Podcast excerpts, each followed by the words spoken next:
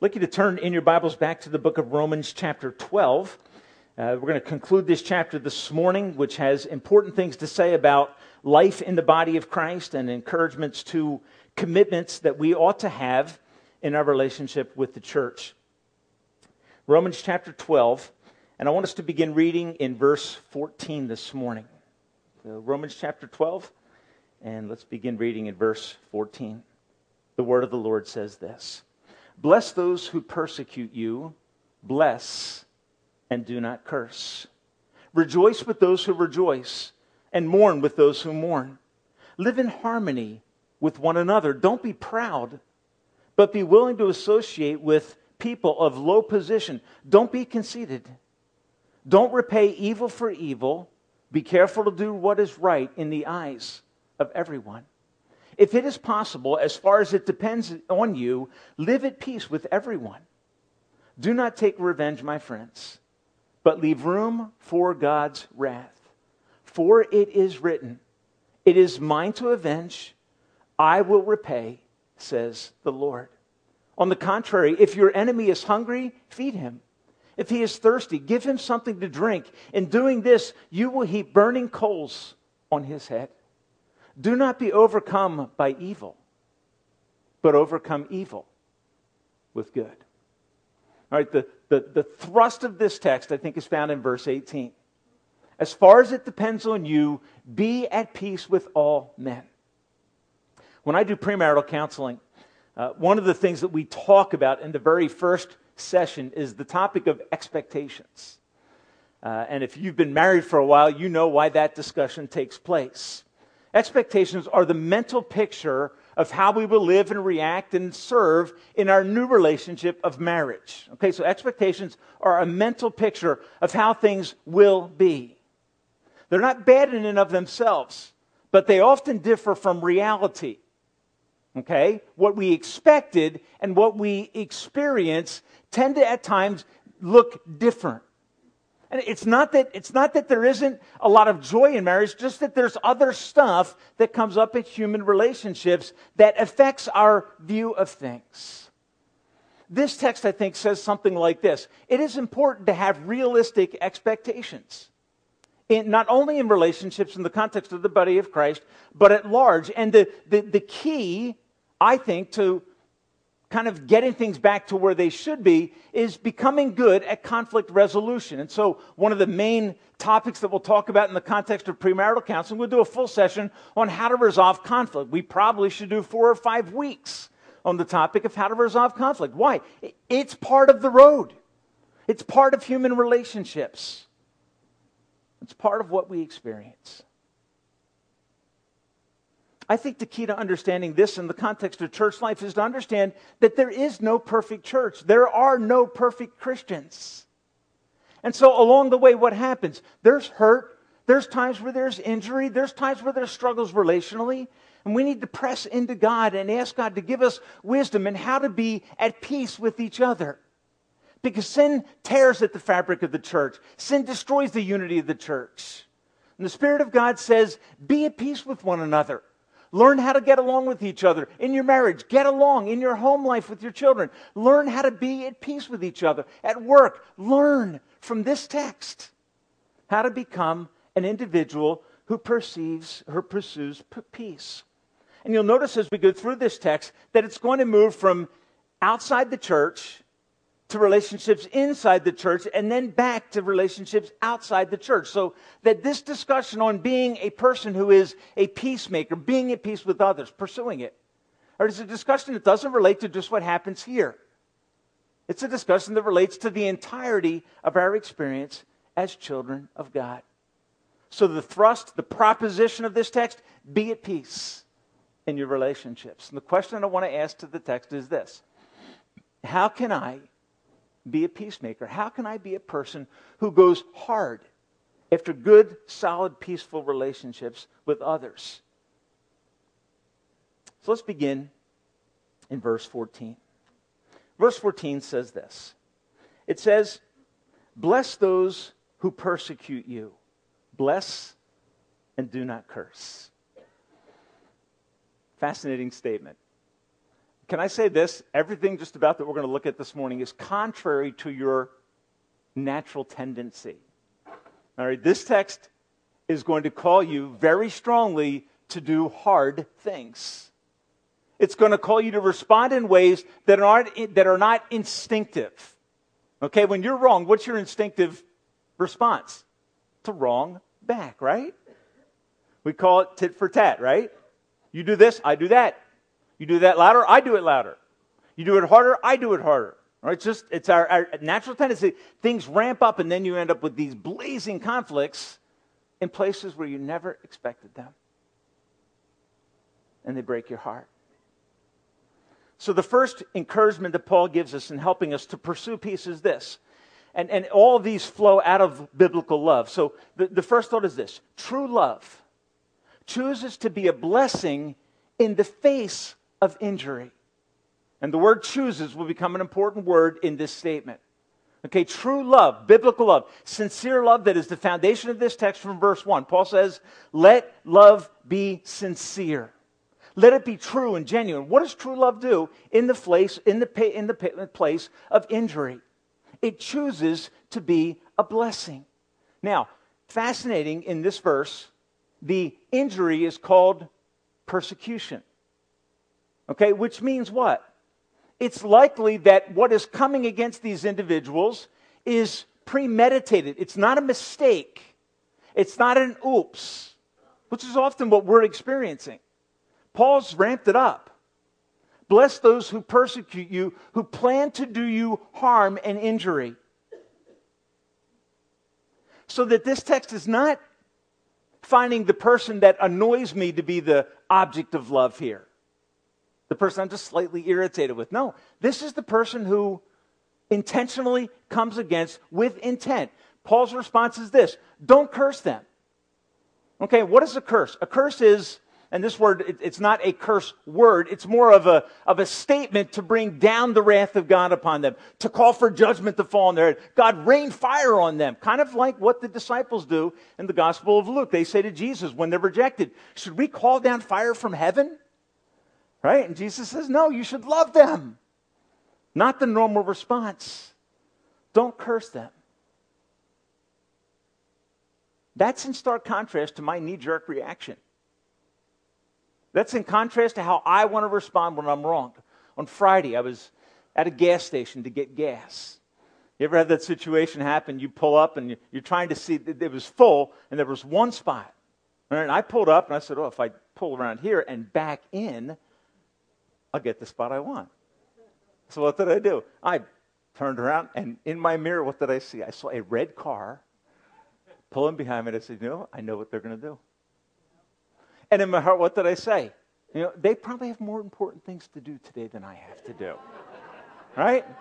Maybe, maybe the guy's wife's in the car and she's, you know, has prematurely, uh, you know, going into labor. I don't know.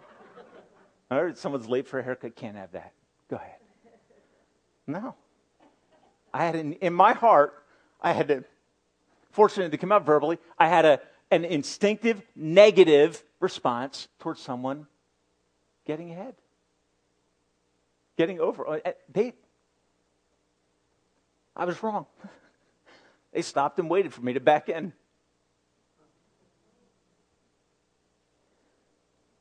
Paul then goes, he says this don't curse, knee jerk response but bless them. And folks, he isn't saying be passive.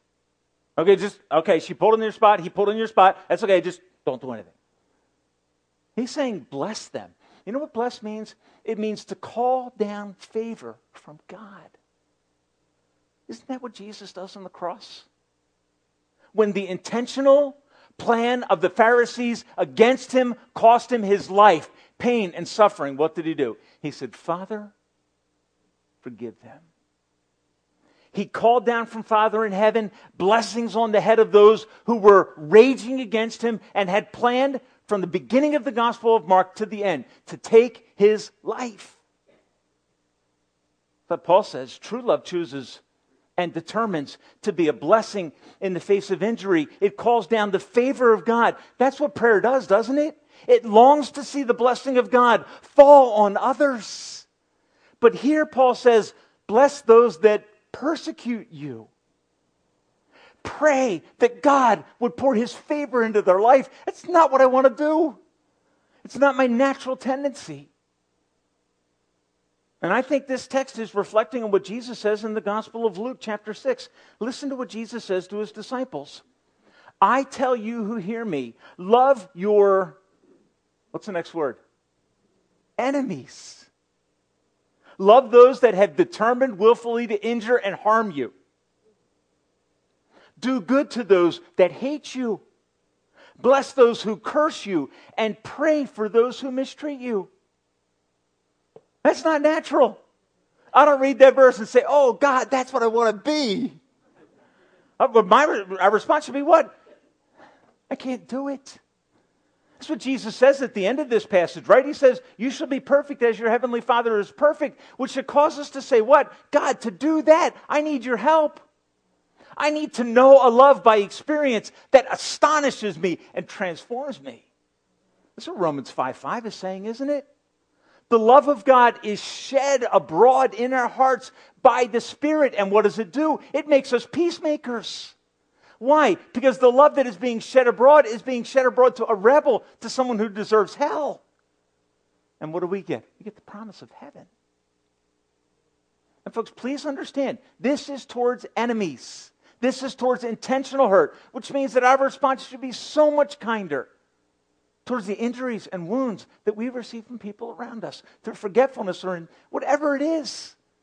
Here he, Paul reaches very far under the inspiration of the Spirit but he calls us to a, to a life that must be empowered by the Spirit. See, the call of Jesus to love your enemies, to bless those that curse you, it should humble you and drop you to your knees. It shouldn't say, okay, I'll do that.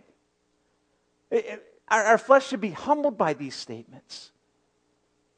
Simply say and agree with Galatians 5.22, the fruit of the Spirit is love, sincere love.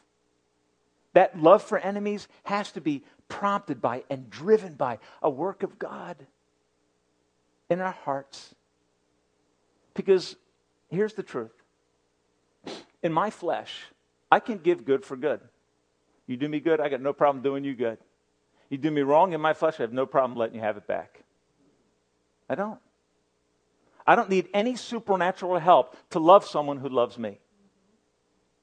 I need help to love people that injure me and wound me and let me down.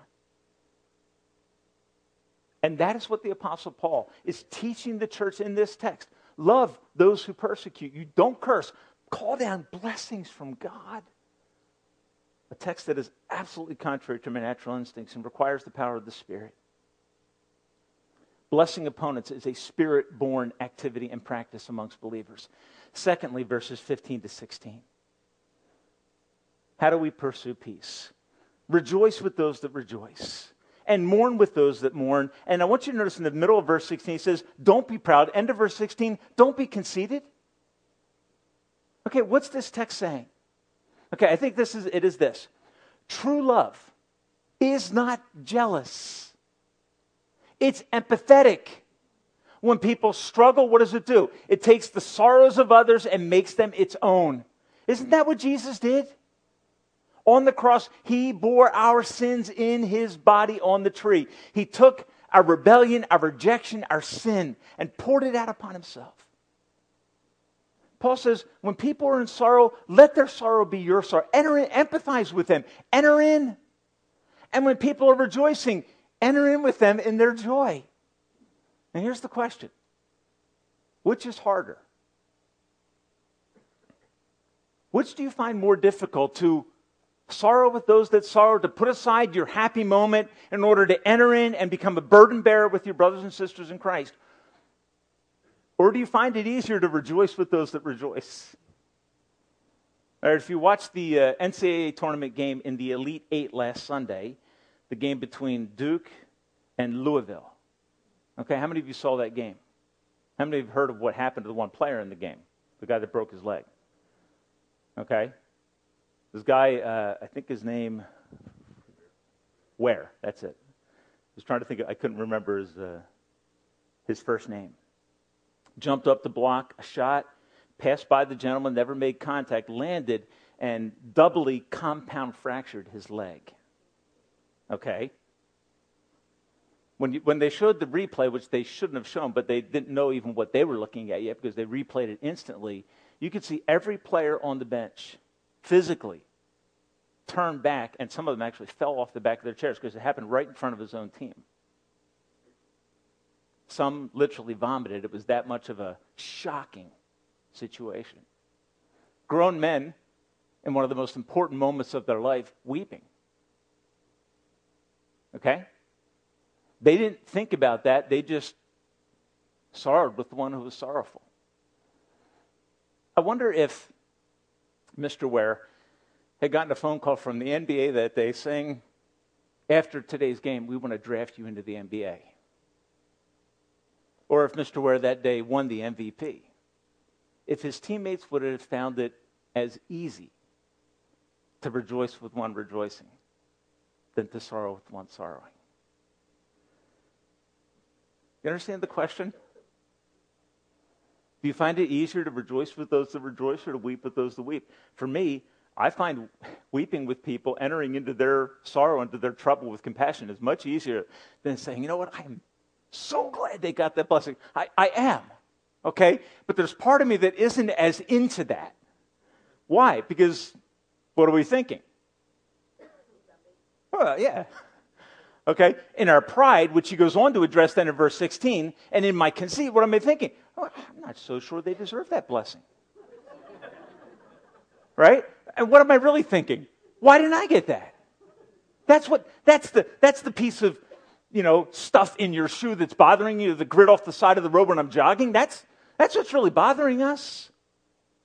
The call to rejoice with those that rejoice is a hard call and to sorrow with those that sorrow because you know what? I don't want my life interrupted by pain. It takes the work of the Spirit. To be happy when other people are blessed, when a coworker enjoys a promotion that you know they don't deserve, like you really know it. You know what God says? Rejoice with those that rejoice. And and and he's just strongly encourage us, us in the ups and downs of life not to be jealous. Because what happens? That subtle grain that settles into your shoe and that causes irritation and, and a sense of, of, of, of pride and why is my life like this and their life like that? You know what it does? It kills peace. It will fray the edges of your life and make you breakable. And so Paul challenges us here. Don't be proud be willing to associate with people of all different circumstances. Pride kills this mutual care. You see, what is the church? The church is a mutual company. You know what mutual companies do? Mutual of Omaha is the one that came to my mind over and over. Couldn't think of anybody else. You know what mutual companies do? They share their profits and their losses. Everything is experienced by everyone that has a part or share in the company. That is what is to be true in the body of Christ. That we become people who fight against pride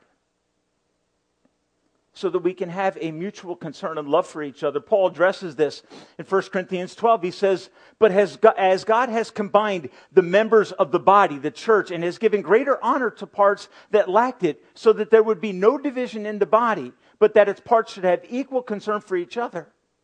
If one part suffers, every part suffers with it. And if one part is honored, every part rejoices with it.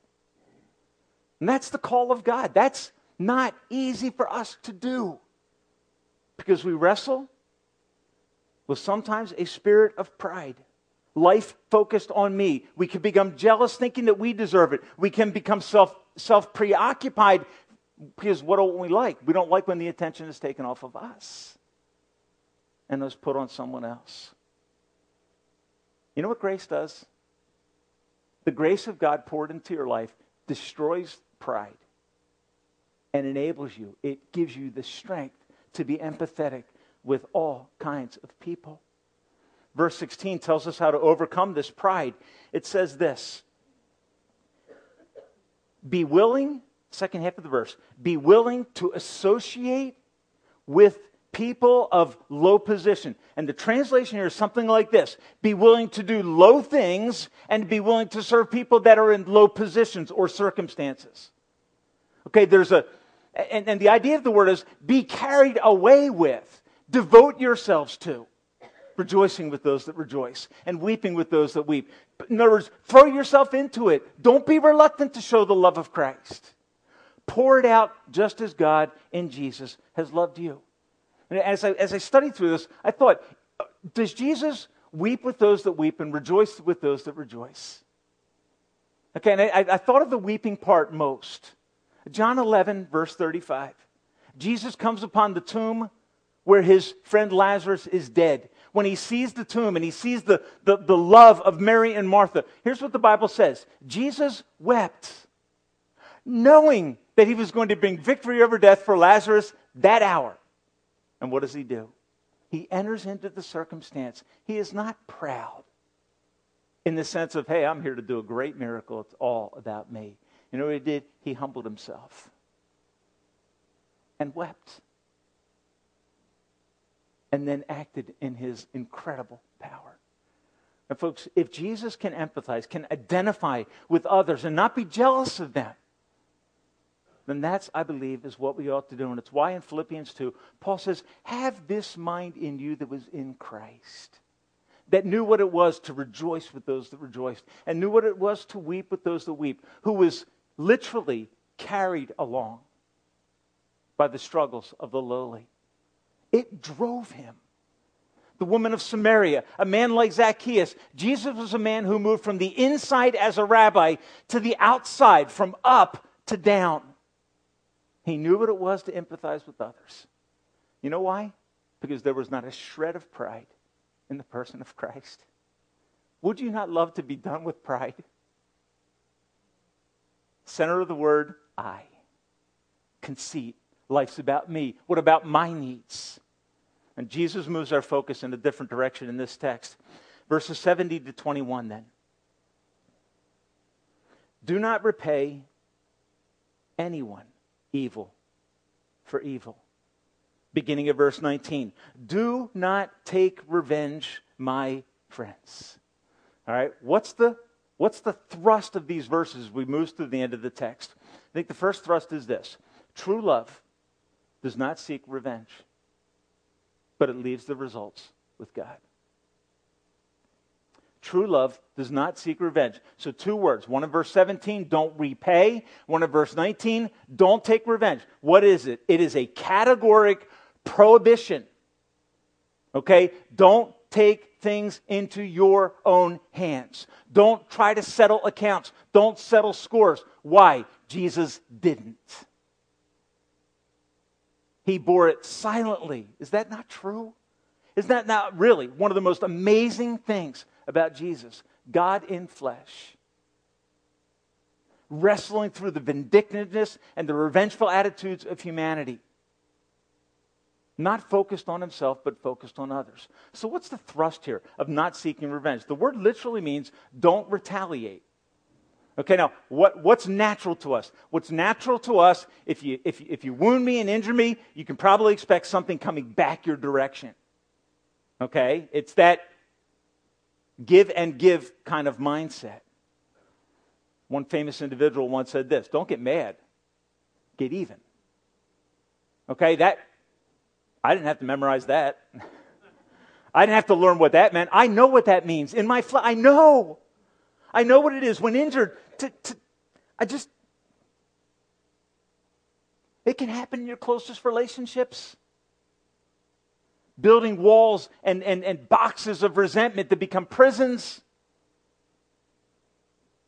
God in the gospel aims to shatter those things. Why does Paul say no tit for tat? Why does he say don't go down this road of, of not getting mad but getting even? Why does he say it? He says it because it never ends. Okay, th- there is no end to that road of payback. It just continues to escalate until there is devastation, ultimately in countries and in certain personal relationships. What happens? Death. It's the end of this road. So strongly, he says to us don't retaliate. Make a choice to love. Feelings of revenge should be eliminated by knowing what? God, in the end, makes all things right. That's the thrust of this text. Don't take revenge. Be careful to do what is right in the eyes of everybody. If it is possible, verse 18 says, as far as it depends on you, brother and sister in Christ, as far as it depends on you, you be at peace with all men. Now, what's true? What's true is this you can be the most peaceable person on the planet and find struggle and tension in your life. That's the truth. Okay? If you say, give me an example, Jesus Christ is the example. A man who lived an unbelievably selfless life and yet endured what? Contradiction of sinners against himself, Hebrews 12 2 says. And so, what's the call? As far as it depends on you, for your part, you be at peace, Christian. Why? Because you know the Prince of Peace. You know the person who at the end is going to get the record straight. So be at peace. Reality, it's not always possible to be at peace with everybody. We understand that. But what is Paul saying? Paul's saying, don't be part of the problem. In Matthew 5 and verse 9, what did Jesus say? Jesus said this Blessed are the peacemakers. Happy. You know what a peacemaker is? A peacemaker is a person who is offended but doesn't respond fist for fist, shove for shove. That's what a peacemaker is. Here's what Jesus says If you do that, you will be called the sons of God. That's an amazing statement. If you pursue peace in a conflicted set of circumstances, if in the context of your work, when people are getting away with everything, and you stay the course and you be the peacemaker, you be called the son or daughter of God. Which is to say, what? That attitude that resists a revengeful, repaying spirit captures the attention of a watching world. Folks, do you understand? People are dying to see someone like you. They're dying to see someone who is different, who shocks them and shows them that true change is possible in the power of God. And that's the thrust of this text as far as it depends on you, in the power of the Spirit, as we talked about earlier. You be at peace with all men. Live a restrained life when you are provoked. Don't be part of the problem. Trust in God who gives you freedom to love enemies. Now, see, folks, if I know that in the end, God has all the bases covered, He will get everything the way that it should be. That's going to give me a tremendous amount of peace and a capacity to love people that I can't love with a love that is not emotional, but it's a choice. And I think that's what Jesus means in Luke chapter 6, 36 and 37. Love your enemies. What does that say? This love is not the natural retaliation, it is a choice to sacrifice for the benefit of others. That is what Jesus Christ has done for each of us. Verses 20 through 21. Let me just read verse 19 as we move forward. Do not take revenge, my friends, but leave room for the wrath of God. I think the idea here is let God be God. Don't be so involved in the circumstance that God does not have room to move in to your life and work. See, we're, we're flailing, we're active, and we're, we're trying to fix it. And dad's saying, Son, step aside, I can take care of that for you. Do you trust him? Here's what God says It is mine to avenge. I will repay, says the Lord. Well, see, when I trust God, what do I do? I say, you know what, God? I'm going to take my hits and I'm going to leave the results with you. God, give me courage not to retaliate when everybody around me is saying, You have the right, you can, you should. Now, the Christian response is, You know what? I'm putting that in the hands of Almighty God. He never overreacts, and He's prone to grace. What's our tendency? When we take revenge, we tend to overreact. And we are not at peace with people. In fact, what do we do? We tend to stir up all kinds of unnecessary trouble in our lives. Verse 20. On the contrary, and I love this because I think it's what this whole text is about. It's about a contrary life. It's about a life that is unnatural or supernatural. On the contrary, and then he quotes from Proverbs chapter 25. If your enemy is hungry, ignore him.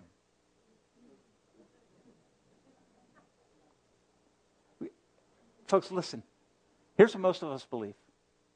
Most of us believe that a non response is a biblical response. God did not sit in heaven and watch humanity fall into sin and give a passive response. Passive is easy. In my flesh, I can do that. God is not calling you to respond to insult and injury and wounds with passivity. He calls you to a higher standard. If your enemy, the person who has launched a campaign strategically against you, is hungry, feed him. If he's thirsty, give him a drink. You know what we love? Well, we love Matthew 25. Giving a cup of cold water to a child who has never done us wrong. That's easy. Jesus says, Inasmuch as you've done it to the least of these, you've done it to me. But I think Jesus would also say, Inasmuch as you denied it to your enemies, you denied it to me. Because the love of Jesus is what? Always a love of enemies. And if you've never seen your sin in that way, it's why you don't understand the grace of God. If you've never seen that the love of God for you is a love for rebels, it's a cup of cold water, it is a meal of grace for undeserving people, then you have not trusted in the true grace of God. You see, the true grace of God is active in its love towards rebels. Romans chapter 5 and verse 8. God showed his love to us in what? In this, that while we were yet sinners, in rebellion against God, Christ died for us. See, God didn't sit passively in heaven watching to see if Adam and Eve would get their act together. And when they did, he came down and walked with them in the cool of the day. It's not what happened when they insulted his right to be the creator, to legislate in the world that he had made. When they insulted that, he moved in their direction with the grace of a sacrifice that restored the relationship. And that's what God calls for from us. You see, the statement from Proverbs is a statement of the gospel. Love of enemies is Jesus, He personifies it. And that kind of Love will utterly transform your life.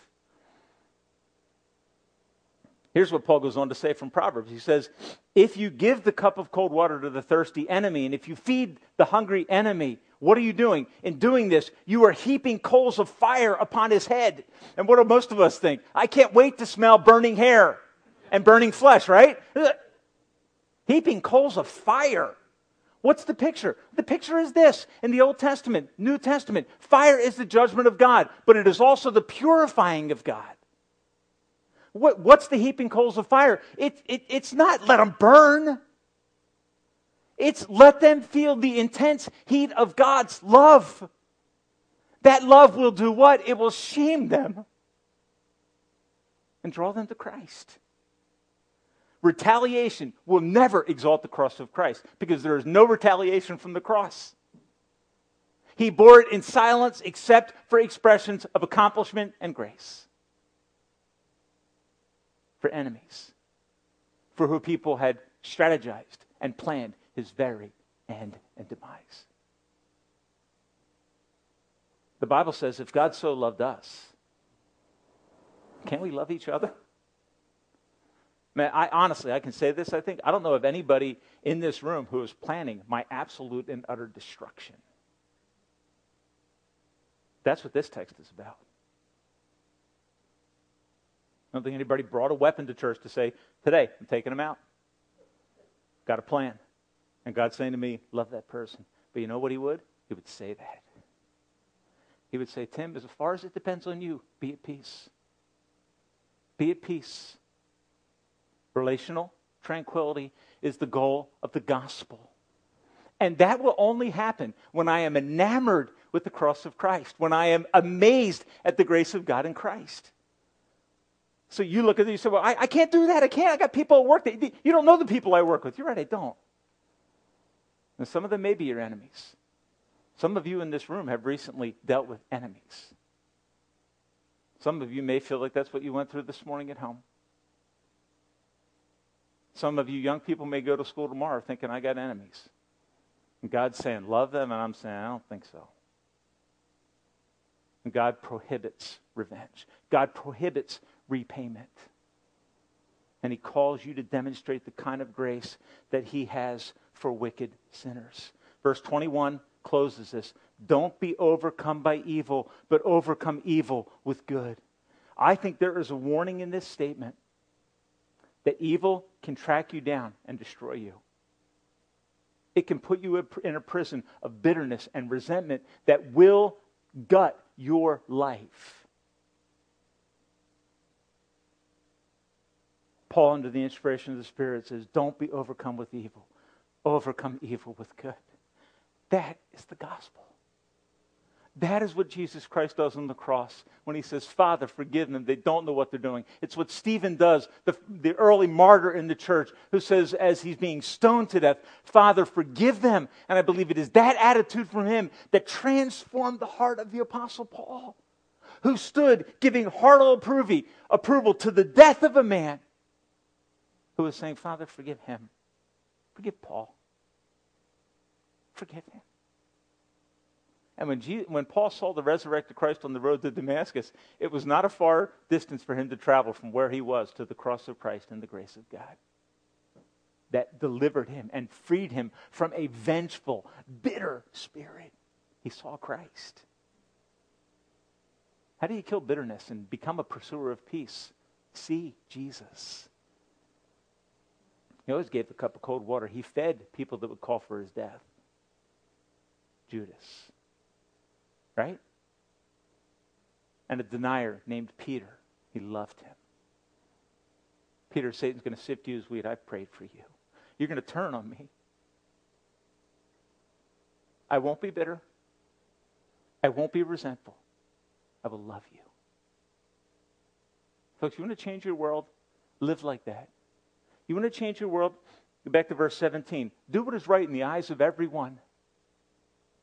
Verse 21 Don't be overcome by evil. Overcome evil with that which is honorable. Do good things. Show the love of Christ, and you will have opportunities to share the love of Christ. See, what happens is this we settle for passivity. This text does not leave passivity as an option. It says, Do good to all men. Do what is right in the eyes of everyone so that they see that you are showing the love of God. Then you will have an opportunity to share the love of God. They go in tandem. They don't travel apart. Acts of love that kill revenge lead to opportunities to share the gospel. They will see your good works. Matthew 5:16 says, "And glorify your Father who is in heaven." That's what peacemakers do. May when people walk into our church, may they find a place of peace where people get along because they are enamored with the Savior who came and loved and never tolerated revenge. Peter would later say, If you suffer while doing good, endure it. It is commendable before God. For to this you were called, because Christ suffered and left you an example, so you would follow in his steps. When they hurled insults at him, he did not retaliate. When he suffered, he made no threats. Instead, he entrusted himself to the one who judges justly. My problem with peace is this will people get what they deserve? Peter says Jesus entrusted himself to the one who does justice. Pray that they know grace and live out the grace that you have received. I wonder this morning are you at peace with God? So that you can be a peacemaker? Or is there turmoil? Is there a lack of forgiveness? Is there struggle because of sin? God wants to set you free from bitterness. He doesn't want you to be overcome with good. He wants to overwhelm you with love so that you can overcome evil with good and join Him in showing this kind of love. Therefore, the Bible says in Romans 5:1, being justified by faith, we have peace with God. Would you bow your heads in prayer with me this morning?